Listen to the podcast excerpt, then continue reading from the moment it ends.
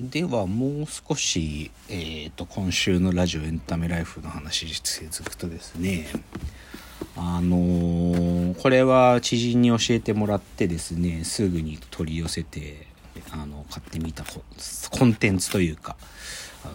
ー、作品がありまして作品っていうのかなゲームゲームっていうのはボードゲームっていうまあちょっと違うんだが謎解きゲームというかあの、スクラップって会社ありますよね。スクラップさん。あの、リアル脱出ゲームとかを作ってらっしゃる会社ですけど、スクラップさんがコロナになったぐらいから、そういう謎解きのサブスクみたいなモデルを始めてて、なんか、要は郵送で送られてくるんですよね。謎解きみたいなのが。で、で、多分それの延長線上にあるんだと思うんですけど、手元に僕今ありますが、スクラップ、犯罪捜査ゲーム、ディテクティブ X ケースファイルシャープ1、みほとけの殺人っていう、なんて言うんですかね。まあ、捜査をするためのキットなんですよね。で、どういうものかっていうと、中に警察の捜査資料ってものが入っていて、それを丹念に読んでいって、ある事件、お坊さんが殺されたっていう2010年に起こったまあ架空の事件ですけどこの事件の犯人を自分で捜査資料を読み込んで犯人を特定していくっていうコンテンツなんですよ。でそこにはまあ体としてはあるジャーナリストの方がいてその方の連載で未解決事件を取材していくっていう連載があったんだけどその連載が終わっちゃったタイミングなんだけど仕掛かり中の仕事でこれどうしても先進めたいと。で、だけど私だけの力じゃこの話考えきれないから、協力、あなたに協力していただけないかっていう手のお手紙が入ってて、で、そのお手紙と一緒に捜査資料が入ってるっていうやつなんですよ。で、これが面白いだよって言われて、取り寄せて買って、まあ買ってみてやってみたんですよね、自分で。だけど、で、まあ、で、実際監修というか、実際のこの物語を作ってるのは、道尾修介さんっていう直木賞作家さんがやってて、で、僕この話聞いた瞬間、あ、パクリだなと思ったんですよ。パクリだなって。で、何のパクリかっていうと、アメリカで流行っている、その、ミステリーのサブスクで、ハントアキラーっていうコンテンツがあるんです。このラジオトークだと一回喋った気がするんだよな。第100回だったかもしんない。うーん、ハント・アキラーっていう、本当に、ある殺人、囚人、囚人がいて、その囚人が社会との交流を持つために、お手紙のやり取りをするっていう NPO 団体から手紙が届くっていう体で、で、そこで囚人が自分の殺人を手紙の中で告白していくのが毎月届いて、で、そこには新聞の切り抜きとかがあったりして、で、本当にこの殺人があったのかもっていうのを調べていくんですよね。購読者が。で、でそれは今、2015とか16から始まってて、もう6年、7年経ってるんだけど、未だに成長してるんですよね。熱心なファンがいて。もう何シリーズもずっと、6ヶ月ぐらい、毎月届くんですけど、で、僕はこのシリーズを、初期の頃だったと思うんですよ。2017くらいに、あのーあの、輸入でね、あの、国際郵便の形で、2シリーズぐらいやって、すごく面白かったんですよね。で、で、それのパクリだと。なんか、少なくとも、友達、知人が教えてくれた時に、あ、パ、あれのパクリなんだなってことを思いながら、まあ、買ってみた。で、まあ、で、実際、その、このスクラップ社のホームページ見ると、この、制作、この物語を考えている道尾修介さんが、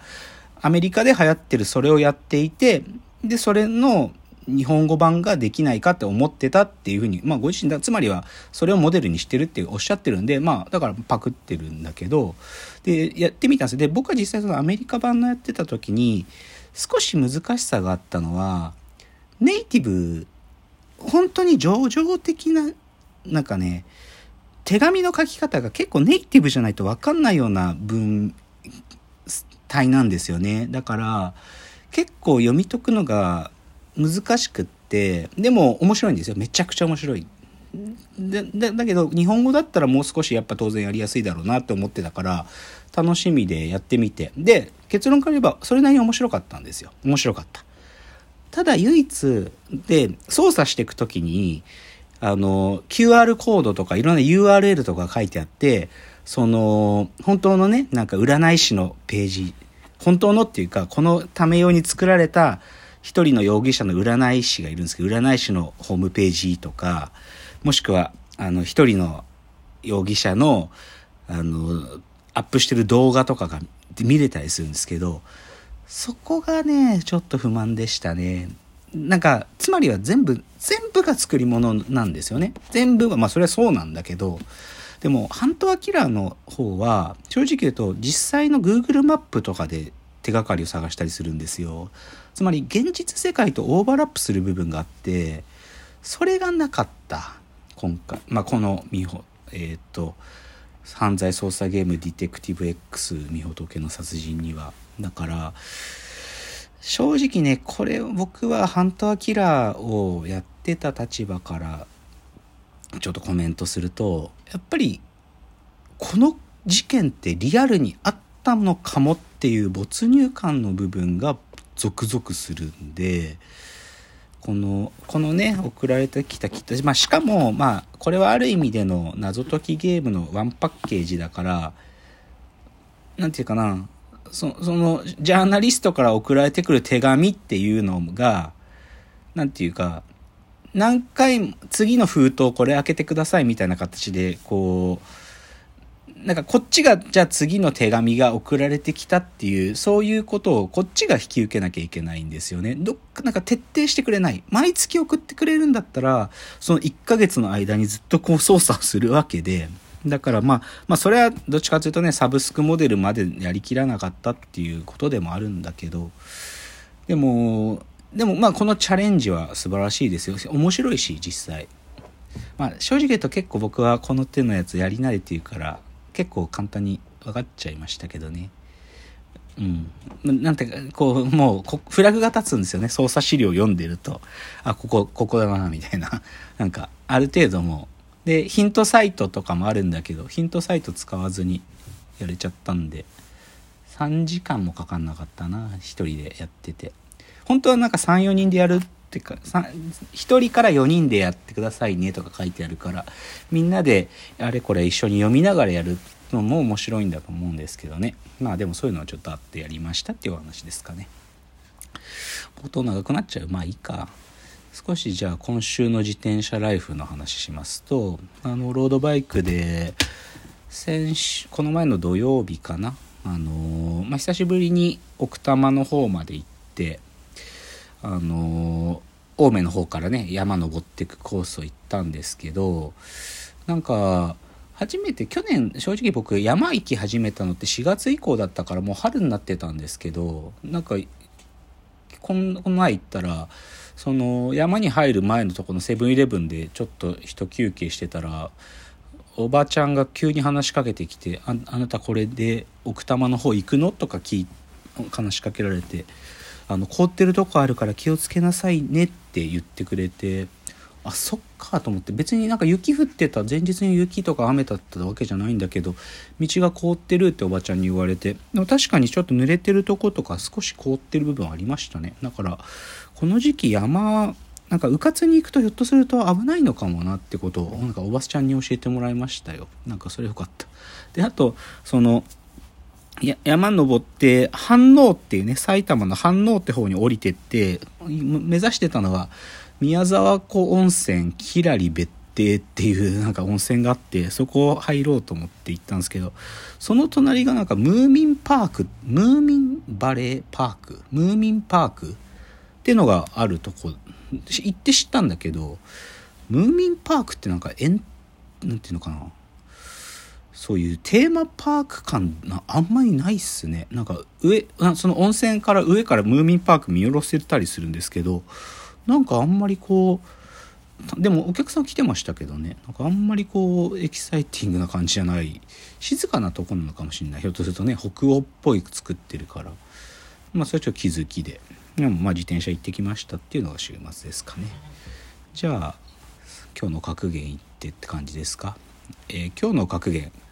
アバタロー戦隊ドンブラザーズの情報量多すぎ問題を検証したいと。あのこれ知らなかったんだけど噂で聞いてたんだけどもうすぐ終わるんですけどね。あの3月で終わるんですけどスーパー戦隊シリーズですよね。あのテレビ朝日でやってるあの東映さんが作ってる。あれがこの1年やってたのがなんかなんかむちゃくちゃなものをやってたんだっていうでそれを改めてなんかでこの前ニュース改めてなっててそのアバタロー戦隊ドンブラザーズっていうのをやっててまあモチーフがあるわけですよね。あの例えばこの何々レンジャーみたいなのは恐竜ジャーとか恐竜がモチーフであ恐竜ジャーの5人がいるんだけど今回のアバタロー戦隊ドンブラザーズっていうのは桃太郎がモチーフで、アバ太郎って暴れ太郎って書くんですけど、桃太郎がモチーフなんで、レッドは桃太郎なんですよ。なんだけど、残りの、じゃあ4人っていうかね、5人だ、5人のスーパー戦隊だから、それが、犬ブラザー、猿ブラザー、キジブラザーとか言って、で、背格好も全然違うの。なんか5人の背がとろうとろってないし、しかも5人目鬼ですからね。鬼も仲間なんですよ。なんかむちゃくちゃで、しかも、んなんていうかな、5人が素性を最初知らなくて、そのうちの1人は、なんか、犯罪者だったりとかね、逃亡犯とかです、みたいな、めちゃくちゃ情報量多いんですよ。なんか。で、ウィキペディアとか見ても、ちょっとこの情報量多すぎて、これ何の話なのっていう。で、話もむちゃくちゃらしいんですよね。なんか、スーパー戦隊っていう、その、フレームっていうか様式を壊してるらしくてこれちょっと検証したいなって思ってるっていうのが今日の格言でした。じゃあ次からコーナー参ります。